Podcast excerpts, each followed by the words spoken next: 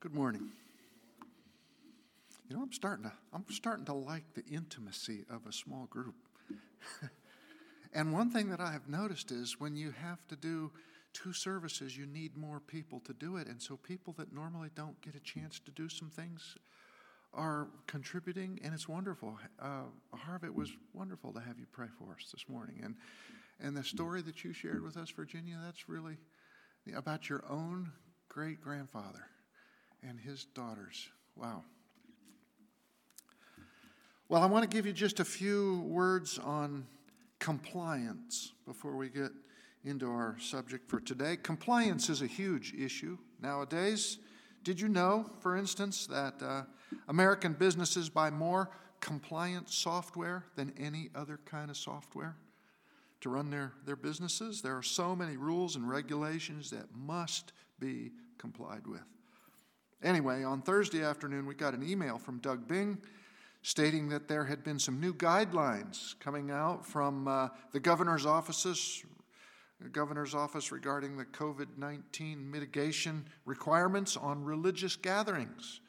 And sure enough, there is a new document dated June 18th on governor.wa.gov, which I downloaded and read carefully. And it looks as if we may be able to go to a single service by next week. Uh, I'm still trying to figure it all out. They've raised the attendance limits from 50 to 200, but we're still at 25% of, of fire capacity, uh, whichever is lower. It had been 50 people, but the capacity requirement is ambiguous. It has to do with how many restrooms you have and how many exit doors you have and all that kind of stuff. So we don't know for sure, but I will let you know by email what's going to happen over the next few weeks. It would be nice to get back to a single service so that we could get our children's Sabbath schools up and going at the proper time. But as I read through this five page document, five pages, I felt my blood pressure begin to rise. Okay? There is bullet point after bullet point of requirements that must be met, and documents that must be on display, and response plans that must be available on demand to any governmental authority that wants to see them. And instead of being grateful, I was becoming frustrated. Now, you noticed in the bulletin it says you, can, you know where one of your idols may be by examining your deepest emotions, right? But then I thought of a very quick and effective way around all these endless requirements, a very simple solution. And here it is. What if we were to say this? Uh, what if we were to say, we are not going to call this a church service or religious service anymore? We are going to call it a protest. because protests, as you know, are not only encouraged by the people running our state and our cities right now, they are celebrated. And if you participate in one, you are considered to be a hero. And, and this is the beauty of it, protests are exempt from all COVID 19 mitigation requirements. So we could say this gathering is a protest. And here is what we are gathering to protest this morning sin. We are here to protest sin and death and diabolical influence of Satan in our world. We pro- protest hypocrisy we protest evil. We protest lies and deceit and all authority of the evil one, which sets itself up against the authority of the God of heaven, against the God of creation. We protest wickedness in high places. And here's where it gets personal we protest the weakness and fallenness even in our own hearts especially in our own hearts. Because sin in the human heart is the real underlying issue for all the breakdown that we see going on right now, isn't it? The problem is not out there, the problem is in here. It's lurking within all of us.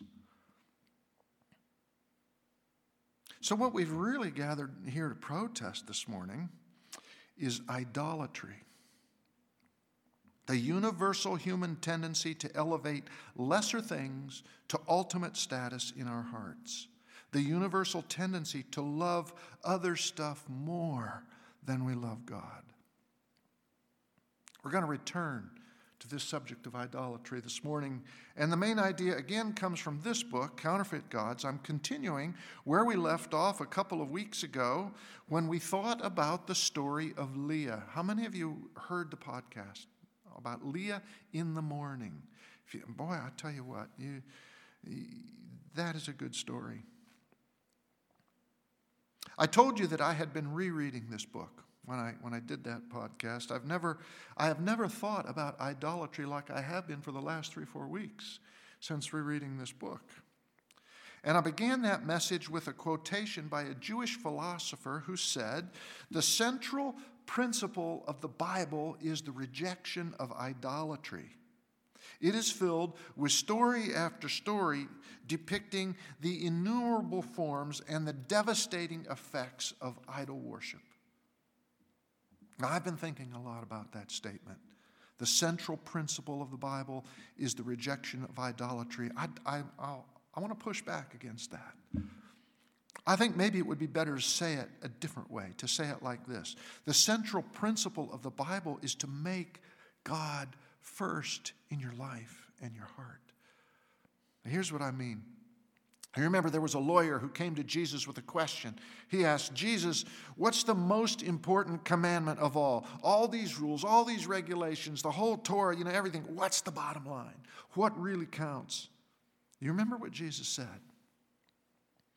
He didn't say, get rid of your idols. That's the most important thing to do. Get rid of your idols. He said, the most important is this Hear, O Israel, the Lord our God, the Lord is one, and you shall love the Lord your God with all your heart, and with all your soul, and with all your mind, and with all your strength. You think about what Jesus says here. This, this is not about compliance, is it? It's interesting. The lawyer asks about law, regulation, commandment, but that's not how Jesus answered. He says the whole point of everything is to love God supremely, to have God first in your heart, to live in such a way that when, when your thoughts are idle, they just automatically go to Him that we can't forget about His goodness, that we live in, a, in, in such a way that we remember how it feels to be in love, to feel wonderful, and to delight in God. And you think about that from God's viewpoint for a moment. He has made a whole wide world full of wonder and beauty, meticulously crafted, filled with delights, and He has given it to the people He loves, to us. He has poured out blessing upon blessing, a thousand different love notes He leaves for us to discover, from the taste of a fresh grapefruit to fields of daisies. Have you noticed the daisies this spring? They're just billions of them. The fields are like snow, and there are no two of them alike. In hope of what? Hmm? What is it that God wants? Does He want compliance? Or does He just want to be adored? And why is that? Why is the most important thing about life, about existence, to love God more than anything? Hmm? It's because that's what we were made to do to love and to be loved by God. But here's the problem none of us really do it. I mean, seriously. How many of us really love God with all our heart and strength and all of our mind and all of our souls? Huh? Anybody? Anybody here? I don't. I want to. But it's like I have spiritual ADD or something, you know? I'm always just jutting off to the next thing to set my affections on. I love other things. Prone to wander. Lord, I feel it. Prone to leave the God I love. And as one writer has said, our hearts are idol factories running three shifts a day in a dead end pursuit of meaning and significance from things that can never deliver. Paul sums it up in a nutshell in the third chapter of Romans. This is what he says There is no one who understands, no one who seeks God, there is no one who does good, not even one. How many people really love God according to that? How many? No one. Yeah. Now, of course, Paul is quoting from the 14th Psalm here, and the argument that he is trying to advance is that humanity in general is a pretty sorry lot. Isaiah makes the same point. He says, We all, like sheep, have turned astray. Each one of us has turned to his own way. And Isaiah means women there too, not just men. A preacher by the name of David Clarkson, one who gave one of the most searching sermons on idolatry ever preached, said it like this Though few will own it, nothing is more common than idolatry. If we think of our soul as a house, idols are set up in every room. We prefer our own wisdom to God's wisdom. We prefer our own desires to God's will, our own reputation to God's honor. None of us searches after God. Now, how might that feel if you were God? Hmm, think about that. Would that not be a heartbreak? Not even one. But that's what Jesus says life is really all about to love God first and best. You know, I really don't understand sometimes why God doesn't just give up on the whole human race. But for some reason, he just won't. The hope still burns in his great heart of hearts that we will catch a breathtaking glimpse of his goodness and fall in love. So, the central principle of the Bible is to reject idolatry. The central principle of the Bible is to have God in first place in our hearts, two sides of the same coin. And this morning we're going to go back to the story of Jacob to see how this works. And what we will rediscover is that idols cannot be removed, they cannot just be rooted out, they must be replaced. We're going to look at Genesis chapter 32, verses 22 to 31, the ones that Sandy just read to us this morning. This is one of the most powerful stories in the Bible, really, and one of the most mysterious. I never really got the full understanding of this story until I read this book here recently. Maybe you've read this before and you wonder what's really going on here anyway? Why, why the strange wrestling match that goes all night long? But these verses stand as the centerpiece of Jacob's entire life. Let's get the context first. If you heard the message on Leah, this will be a review. If not, you remember that God came to a man named Abraham and promised to redeem the whole world through his family, through a line of his descendants. God chose Abraham, who was living in Babylon at the time, because he knew that Abraham would respond to the work of the Holy Spirit in his heart. He said, I know Abraham, he will follow me. So God made Abram a promise. He said, I will bless those who bless you, I will curse those who curse you, and all the peoples on earth will be blessed through you. It was a promise that God made to him to send a deliverer of the human race through Abraham's line. So, in every generation, one child would be chosen to bear the responsibility of leadership in the family and to preserve the line of faith in the true God. This is what the Bible calls the birthright to walk with God as head of the family, to pass that faith in God on to the next generation. And it went on generation after generation until the day when one of Abraham's descendants would come as the promised Messiah himself. And that's why when Matthew tells the story of Jesus, he begins with a genealogy that starts with Abraham a record of the genealogy of Jesus Christ, the son of David, the son of Abraham, he writes in the very first verse of chapter 1. This is how God intended to bless the whole world through Abraham's line by sending Jesus. Now you remember that Abraham waited a long, long time for children. Why? Because Sarah couldn't have children. Sarah couldn't conceive. But eventually he fathered two sons. Who were they? Remember? Ishmael and Isaac. That's right. Ishmael was Abraham's firstborn, and in that culture at that time, it was always the firstborn son who inherited a double portion of the, of the material blessings, the estate, all right, as well as this birthright blessing.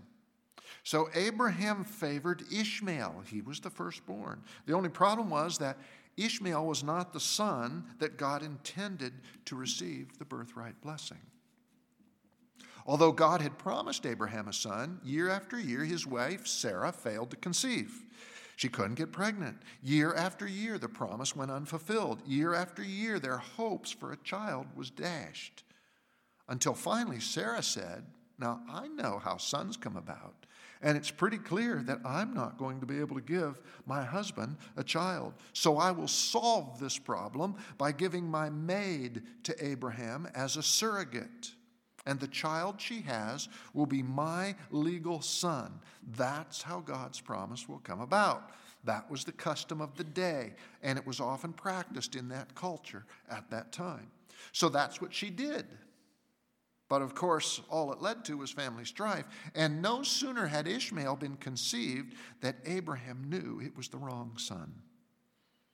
Ishmael was the son of human effort of human works. That's exactly what Paul says in Galatians, the fourth chapter. But he was not the son of promise.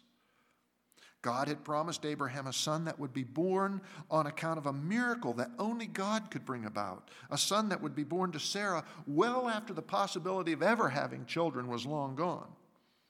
But eventually that child was born, and his name was Isaac. And you remember that Isaac means laugh because they laughed at God when he first said, Oh, Sarah's going to have a baby. Oh, yeah, ha, ha, ha. So they named their son Laughter. And he received the birthright blessing. He became the one through whom the promise of the Messiah was handed down. Years later, Isaac married Rebekah. And just like Sarah before her, she too was unable to conceive children. How in the world was God's blessing ever going to come to the whole world, passed down through generations, when the women he chose were unable to have babies? Now, instead of turning to a surrogate, Isaac instead prays to God on account of his wife, Genesis said, and God heard that prayer, and as a result, Rebecca became pregnant. Only it just wasn't one baby within her, there were two, there were twins. And uh, they fought with each other, even within the womb, Genesis says. And Rebecca prayed and she asked God, she said, What's going on with me? Why is this happening? Why are they fighting within me? And God told her there were two nations in her, but the younger one would serve the older one. See? The birthright blessing would not go to the older boy, as was customary, but to the younger. And when it came time for them to be born, the older one had red hair, and so he was named Esau, which means red.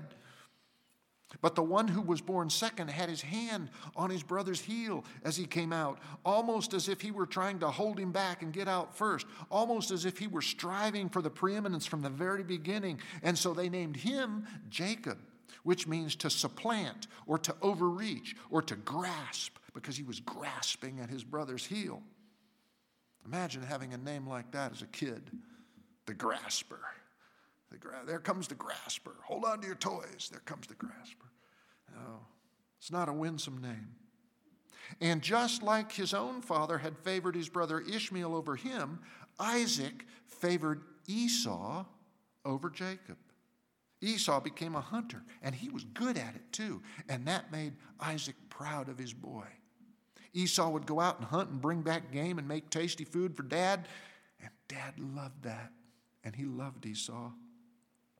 Jacob grew up around a house. His mama remembered what God had told her that her younger boy would be the one chosen to carry on the promise of faith, that he would be the one to receive the birthright blessing. And of course, she must have told that to Jacob along the way somewhere. But Jacob didn't see how that was ever going to take place because his dad seemed set on giving the blessing to Esau. He loved Esau. Jacob longed for a feeling of worthiness in his father's eyes, but it never came and few things are more wounding to a boy.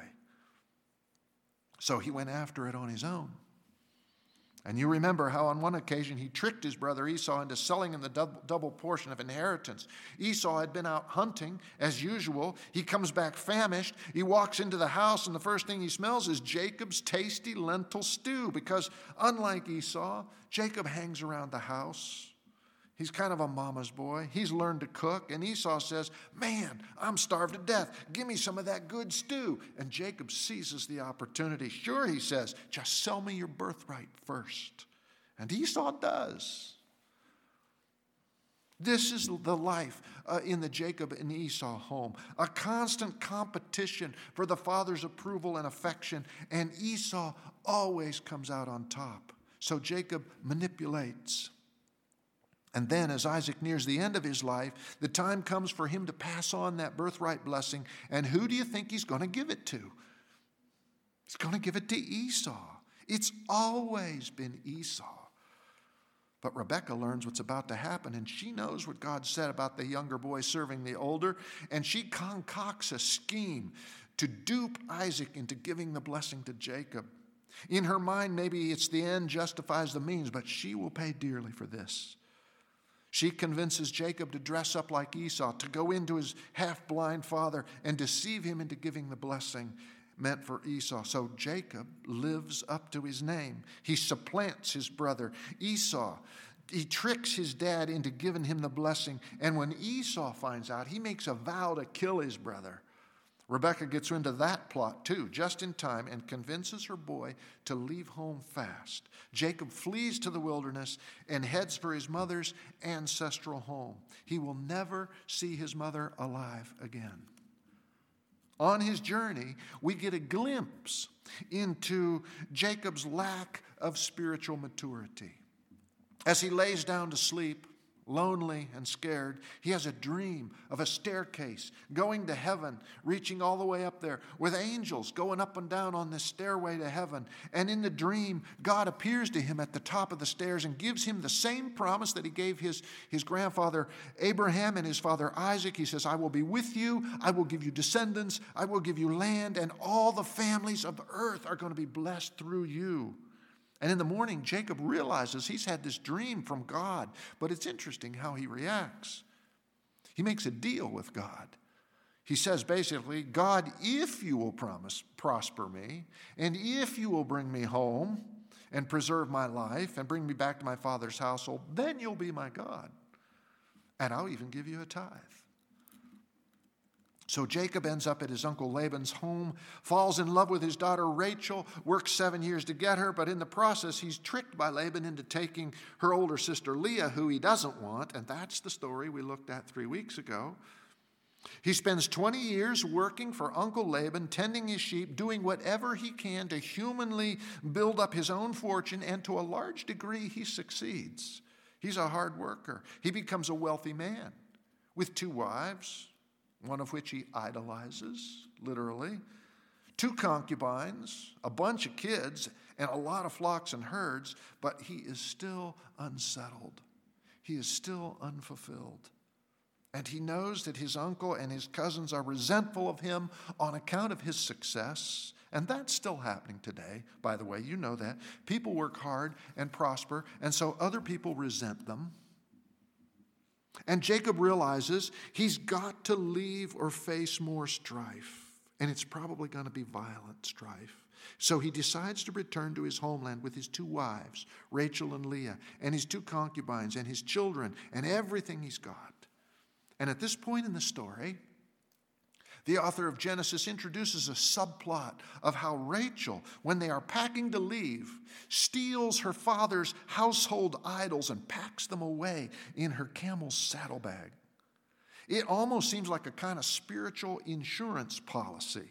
She knows about the God of heaven and earth because surely Jacob has told her about him, and she has seen how God has come through for Leah and how Leah's life has found real meaning at last. But just in case God doesn't come through for her, she's taken the idols with her. She doesn't understand that the Lord cannot simply be added to the life as a hedge against failure. He is not just one more resource to help us achieve our agenda, He's a whole new agenda. Rachel has not learned this. and she packs the idols. We're a lot like Rachel, too, aren't we? So Jacob sets out for home with everything he has. He sends messengers ahead to Esau to let him know he's coming home. And then he gets alarming news. Genesis 32 and verse 6. When the messengers returned to Jacob, they said, We went to your brother Esau, and now he's coming to meet you, and 400 men are with him. It's a whole army. He hasn't forgotten that vow he made 20 years ago to kill him. This is Jacob's worst nightmare. He's paralyzed by fear. The first thing he does is divide his people into two groups and separate them. If one is attacked, he figures, well, maybe the other one can get away. Maybe at least half of us will survive. And then he prays to God for help. And this time he really prays. And you can see a little bit of a little bit of spiritual maturity coming into Jacob's life at this point. He even holds God accountable for his own promises. He says, God, you're the one who told me to return home. You're the one who said you were going to prosper me and defend me. But Esau's coming, and he's going to kill me, and he's going to kill my wives and children. And then he says something else to God. He says, I am unworthy of all the kindness and faithfulness you have shown your servant.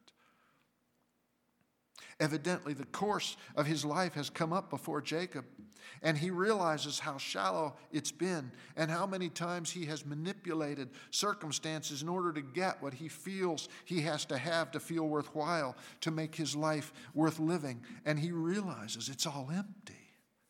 And now I'm likely going to die. And I need God more than I've ever needed Him before. And in one final act of desperation, he selects four lavish gifts to send on ahead to his brother, hoping to appease his anger. And that evening, Jacob knows the next day will be the climactic day of his life. All his life, he has been wrestling with Esau for the love of their father and for the honor of the leadership of the family. All his life, he has longed to hear his father say, I delight in you more than anyone else in the whole world. See, every one of us needs a blessing like that. Every one of us needs the assurance of our unique value from some outside source. The love and admiration from those that we love most is its own reward, and we look for it from our parents, from our spouses, from our peers, from our friends. Jacob's life had been one long wrestling match to get that kind of blessing. He had wrestled with Esau to hear it from his father's lips. He had wrestled with Laban to see it in Rachel's face, but it hadn't worked. He was still empty and needy inside. And now Esau was on the way, the man who had kept him from his father's love and from his inheritance and from his destiny. Tomorrow would be the last battle. It's not surprising then that Jacob chooses to spend that last night alone preparing for the day of reckoning. He sends his family on across the brook, but he remains behind. And that night, in deep darkness, Jacob is attacked by a lone figure, and they wrestle for hours. The Bible says So Jacob was left alone, and a man wrestled with him till daybreak.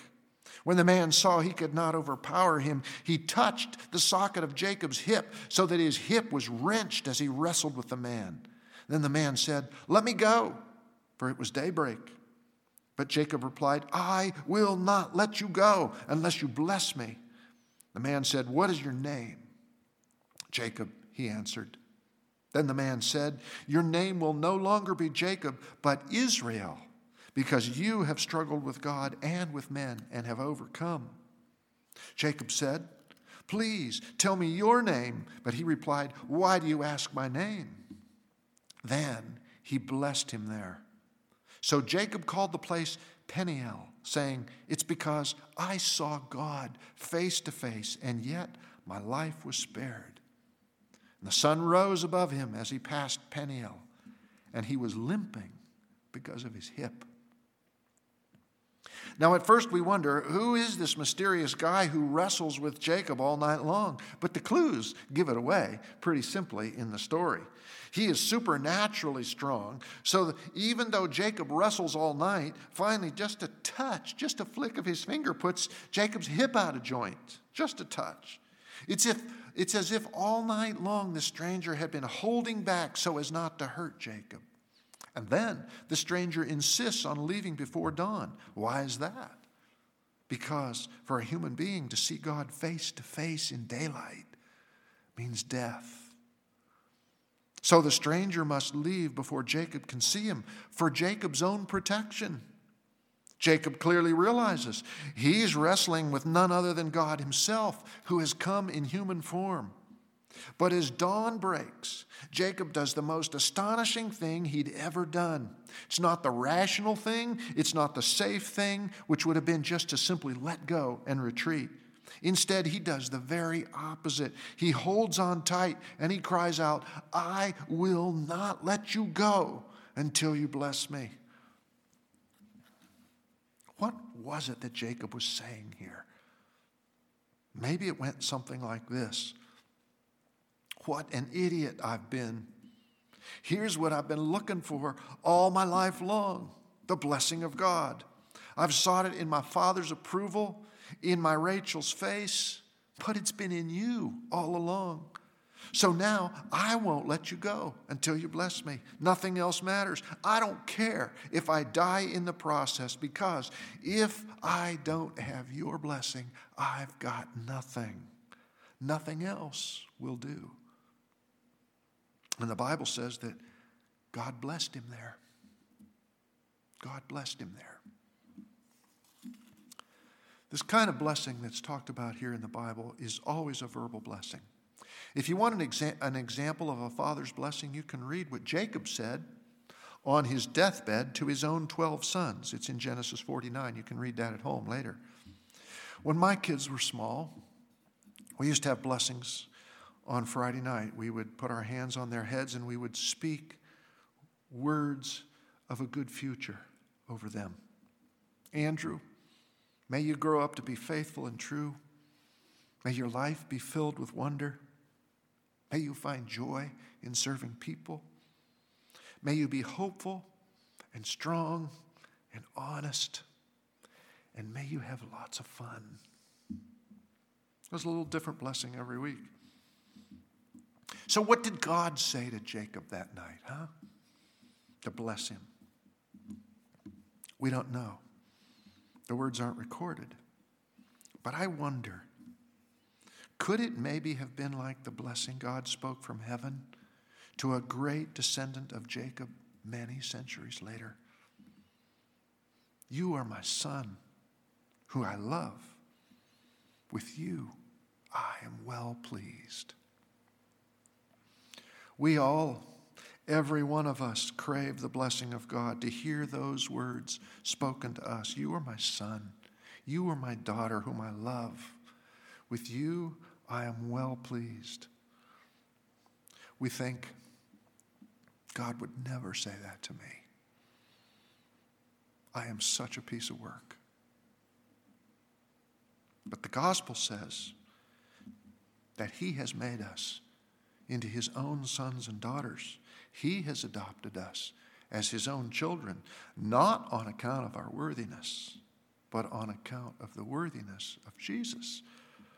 We are His children because what Jesus has done for us.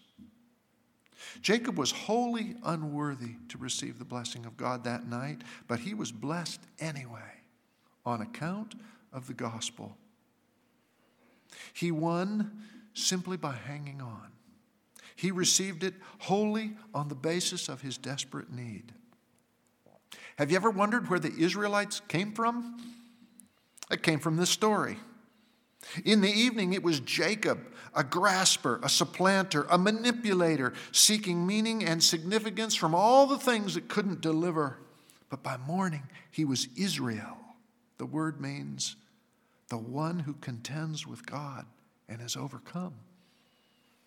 He was Israel, the one who has at last found meaning in the blessing that comes from God. As one writer says, in the morning, Jacob walked away as the very picture of one who has believed the gospel, for he had been permanently lamed, because the gospel always humbles human pride. Yet he was permanently fulfilled. And of course, that day he did meet his brother Esau, but God has changed, had changed his brother's heart too. He was coming in peace, and there would be a tearful reunion as two brothers reunited and wept on one another's neck. Their feud was finally ended. But the life of Jacob was a little perplexing because at no point does he really stand out as a hero or emerge as a profile of faith. Throughout his life, he is never a paragon of morality. Even after this episode of wrestling with God, he's simply just not a champion. He doesn't seem to deserve any blessing from God at all. So, if God is holy and just, which he is, why was he so gracious to Jacob? Why would God feign weakness to keep from killing him and then bless him for no better reason than he just wouldn't let go? The answer comes many centuries later when the Lord again appeared as a man on earth. In the darkness with Jacob, the Lord feigned weakness in order to save Jacob's life. But in the darkness of the cross, when the sun refused to shine, the Lord became truly weak, truly weak in order to save all of us. Jacob held on at the risk of his life in order to save himself. But Jesus faced the cross when he could have turned aside. He held on in obedience at the cost of his life, not in order to obtain blessing for himself, but for us. Here's how Paul says it in Galatians. Says, Christ redeemed us from the curse of the law by becoming a curse for us. For it is written, Cursed is everyone who is hung on a tree. He redeemed us in order that the blessing given to Abraham might come to the Gentiles through Jesus Christ, so that by faith we might receive the promise of the Spirit. Because of what Jesus did, the promise that was given to Abraham, the blessing, comes to us too. Not just be, not, not because we deserve it, but because, not because we are heroes of faith or stalwarts of morality, but because Jesus is. And look at what it says there so that by faith we might receive the promise of the Spirit. What does that mean? Well, in the next chapter, Paul explains it. He says, Because you are sons and daughters, God sent the Spirit of His Son into our hearts, the Spirit who calls out, Abba, Father. And you know that that word Abba is a term of endearment a child would use for a much loved daddy. What Paul is saying is that if you believe the gospel, God will speak His blessing into your life just as He did for Jesus. His love and His approval will become an, exec- an existential reality in your heart. And so here's the question for us Do you hear God saying these words of blessing to you this morning?